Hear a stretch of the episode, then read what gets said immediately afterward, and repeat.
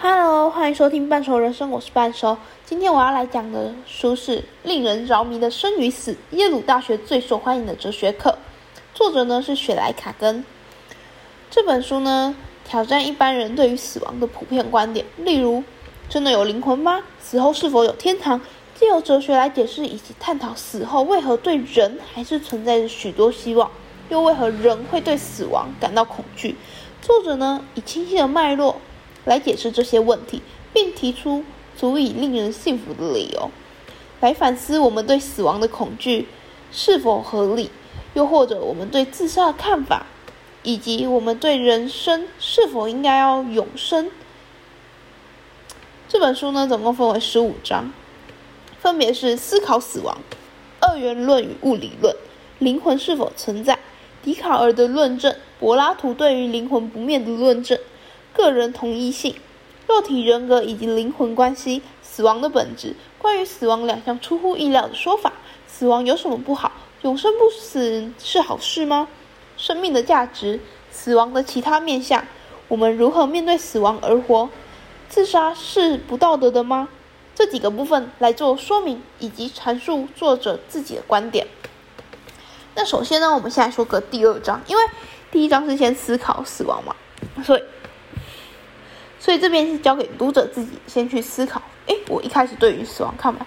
那在第二章里呢，作者就开始提出来了二元论与物理论。我们死后还能继续存在吗？里面在讨论是该信服二元论还是物理论。二元论呢，就是灵魂和肉体是分开的，各自不同。死去的呢，失去的是肉肉体，而灵魂仍然仍然存在。这比较有点像是宗教上面的说的永永就是投胎吗？然后呢，物理论呢，则是说死了就是死了，没有灵魂这种东西，你就是死了，你就 get over 了。我们没有在讲那个物灵魂什么的。作者呢，在书中提出这两个立场各自的矛盾，加以说明。本身其实这两个地方都有一些无法解释的一些不合理的地方，但是作者都很清楚帮你讲明了，哎，这个地方。二元论不合理的有哪些？那物物理论不合理的有哪些？他们本身都有自己不合理的地的本的地方，所以无关对错，都只能就是只看人觉得哪一个哎最能幸福自最能说服自己，就是你觉得哪一个比较可惜，你比较相信哪一个？然后呢，在那之后呢，就会提出对于灵魂的存在与否，作者呢用科学上和宗教上的论点来说明。虽说不同宗教都有不同的看法，对，就是，但是几乎都相信有来世啊，或者是灵魂这个我们看不到的东西吧。那作者呢，在科学上就是用大脑、心脏以及来说明为什么我们会觉得有灵魂的存在，或者是说为什么我们会有自己的思想。OK，然后这。在第二章解释完二元论跟物理论的不合理本身之后呢，我们就会来到第三章的争论不休。同时呢，他带用第四章跟第五章，分别是笛卡尔和柏拉图这两位对于灵魂的看法做出说明。你以为作者是要认同这两位的看法？不不不，他会提出当中的不合理性来质疑，并在谈论完灵魂后，回到人本身。为何我们会这么需要？相信一定有灵魂这件事情，是因为人对于死亡的恐惧吗？为何会对死亡感到恐惧？这合理吗？那死亡的本质又是什么呢？为何令人难以接受？这些呢，都希望听众能够自己去到书中寻找，一定会比我直接用说的还有趣，也更能让人醒思。但我还是会提出一点点，就是在。笛卡尔那里面呢，他有曾经就是他有说，哎，我认为当我能够想到，嗯，他没有讲我认为啊，他就说当我能够想到这件事情，就代表我有这个东西。而作者呢，则提出一个相似的相似的例子来反驳笛卡尔的说明。这个是比较简单的，但是在书里他就讲的很复杂嘛，就是对，就是讲的比较复杂，所以大家还是要自己去看才会觉得哦。嗯，蛮有道理，对。他会说，他是用这个方式，他就说，呃，笛卡尔认为说，只要当我想到这件事情，它就是存在的。所以说，我会想到灵魂，也是因为我一定有这个东西，所以我才能想到。而作者呢，则是提出有一颗星叫做晨星，有一颗星好像叫做呃晚晚星吗？就是傍晚的时候会看到的一颗星星，跟早上会看到一颗星星。这两个呢，在说法上面都是不一样的东西，可是呢，他们实际上都是一个金星，都是金星的那个金星本身，只是因为它早晚不同，但是我们都能看得到，所以我们给它有不同的称呼。他说，如果这样的话，那是否那不就是不那它就是不一样的东西？但可是它是一样的东西啊，所以难道我真的想到了？那我想到的晨星真的就是晨星吗？还是它其实也是？金星，但是我想到晚星跟晨星是又是不一样的东西，那它就代表说那个真东西真的存在吗？好，对不起，我讲有点复杂。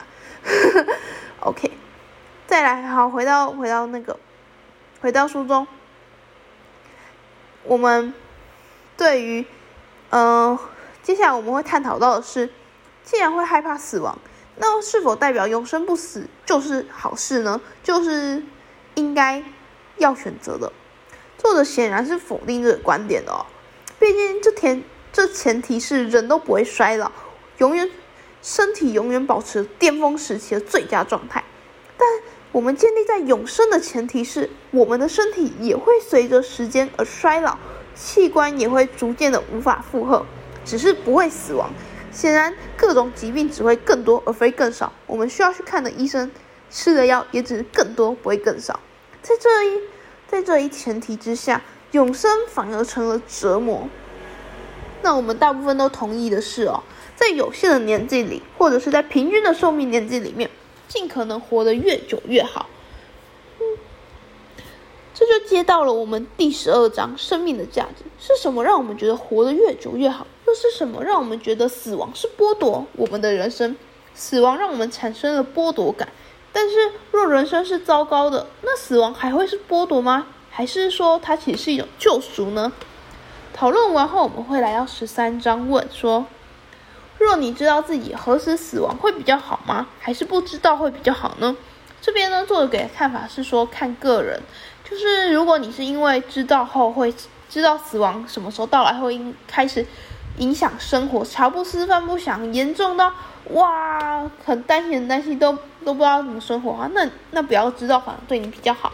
可是反之，你若是因为知道死亡什么时候到来，而能够更坦然的、坦率的去生活着，或者是开始做你喜欢的事情，那知道对你来说反而是一件好事。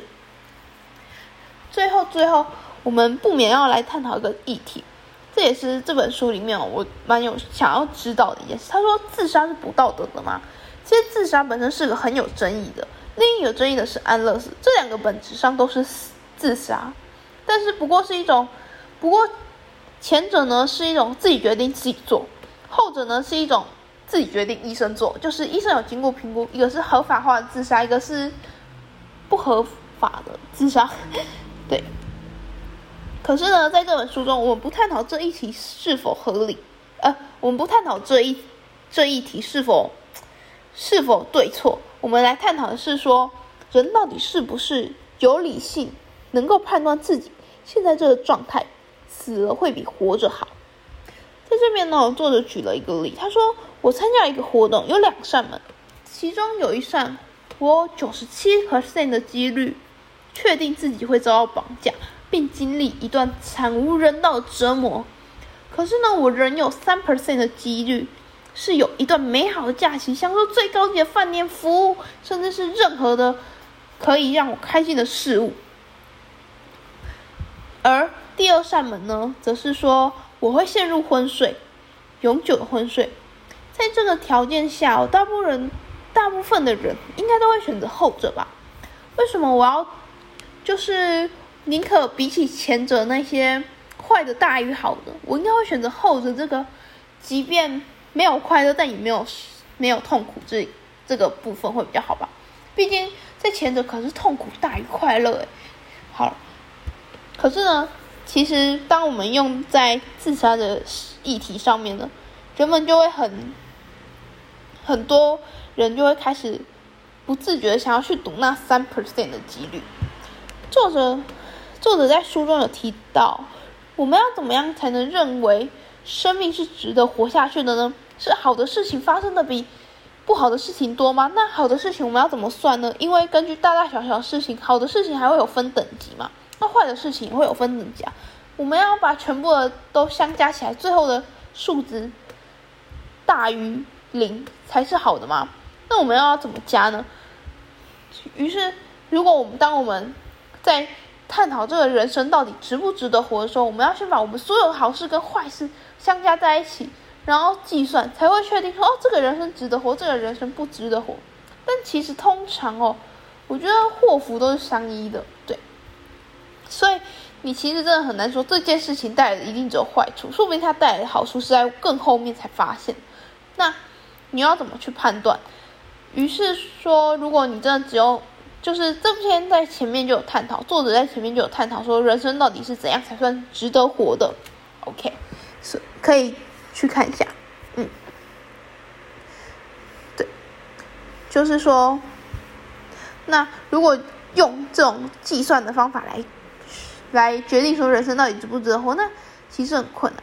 那再来就是说，他说如果要自杀，那万一假设这个人自杀之后，他就没办法，呃，他如果是先选择，就是他现在是一个低谷，一个低谷就是一个 U 字形嘛，他现在可能都沉浸在最低的状态里面。那万一他之后他在最低谷的地方自杀，那他之后往上的，往上的可以进展。就是可以开始变快乐阶段，他都没有享受到，那是不是就是不合理的？也就是说，他这是不合理的，因为他之后会享受到好的，只是他因为这次没有过，所以他就自杀。但是呢，他们也有提出另外一种，就是哎，这个地方呢，这个他还他只会一直低谷，就是一直斜坡往下去，就是越来越不快乐，越来越痛苦。可是，那他到底应不应该自杀？说不定哪一天他就会往回了，所以。作者在这里面就提出说，如果当人真的确定自己已经真的理性的认为真的是死亡比活着还好的话，那其实我们应该没有什么，就是他觉得道德其实是某些部分是合理的，因为当如果我错过这个机会，我没有选择死亡，那我之后只会更痛苦的话，那我觉得先死会比较好。OK 对。总之呢，不管答大家的答案是什么，又或者大家不管是否有认同作者这个观点，或者是觉得，或者是反对，都可以去看看这本书，因为这本书呢，只是希望大家开始思考这件事情。那我自己个人的看法是觉得这本书其实蛮有趣的，因为作者某些立场跟我蛮相同的，所以我会很想要听他解释。就是对于灵魂这件事情，我就蛮，其实我觉得，嗯，我是站在没有立场，也是希望没有的立场，对。所以作者用这灵魂，就是用科学的方式去阐述灵魂这件事情的时候，你就会觉得还蛮有趣的。哎，就是怎么哦，怎么呃是怎么如何去真的用科学上面完全的证实，而且他没有用到宗教，就是他的宗教其实出来，他用宗教来当理由，其实根本就没有。他只是提出这些宗教会有什么什么什么的看法，然后并且拿出来讨论。对，那这当然啦，虽然有跟作者蛮同，对作者有些很同意的地方，也一定会有对作者无法认同的地方。例如，到底死亡的呃，到底生命的价值跟意义，到底能不能拿拿来用正值跟负值这样相加起来，大于零小于零来决定说。这个人生值不值得活这件事情，虽然我知道他只比喻，但就是觉得怪怪的，因为真的很难去说，哎，这个东西一定是正值，这个一定是负值。我们通常对于好事是让我们感到快快乐的嘛，坏事则是让我们感到痛苦的。可是有时候你真的拉长远眼光来看，现在的痛苦可能是未来快乐，真的很很难讲。OK，对，不过呢，其实里面有一些蛮有趣，就是作。作者呢会很诚实的跟你说，他对于更深厚的，如死后世界啊、灵魂出窍这些曾经有过经验，大家应该都会听过有些这种东西吧。他本身没有经历过，所以他不知道。他会对于这件事、这些未知的事情，他很老实的就说说他并不知道。但还是会表达自己的立场跟看法，以及说因为不知道，所以他就不会再多做批评或者是指教，他只会说哦，我可能讨论到这边，然后后面这个东西一定会有一些例外嘛，他就会可能补充说有这些例外，但是他没有太说明什么他自己的那个好，然后呢，也用更理性的方式来看待死亡这件事情，就是他的理性。已经理性到有点，哇哦，就是很哲学课的那种人，就是哦，真的是完全的是在用人以人为解释的对象，或者是科学上，对，或者是科学的角度来看待死亡这件事。我一直认为啊，当我们的社会可以很坦然的表达每个人对于死亡的想法，或者是把它当成一个聊天话题，而非避而不谈的话。那我们对死亡的恐惧想必会减少许多，而不会当我们一提到死亡，就会叫对方不要说这些事情。那今天就说到这里，有任何想与我分享或是建议，都可以留言告诉我，也可以私讯我啦。我我之后应该会在下面就是那个资讯栏贴出电子信箱。好，就是这样，谢谢大家收听。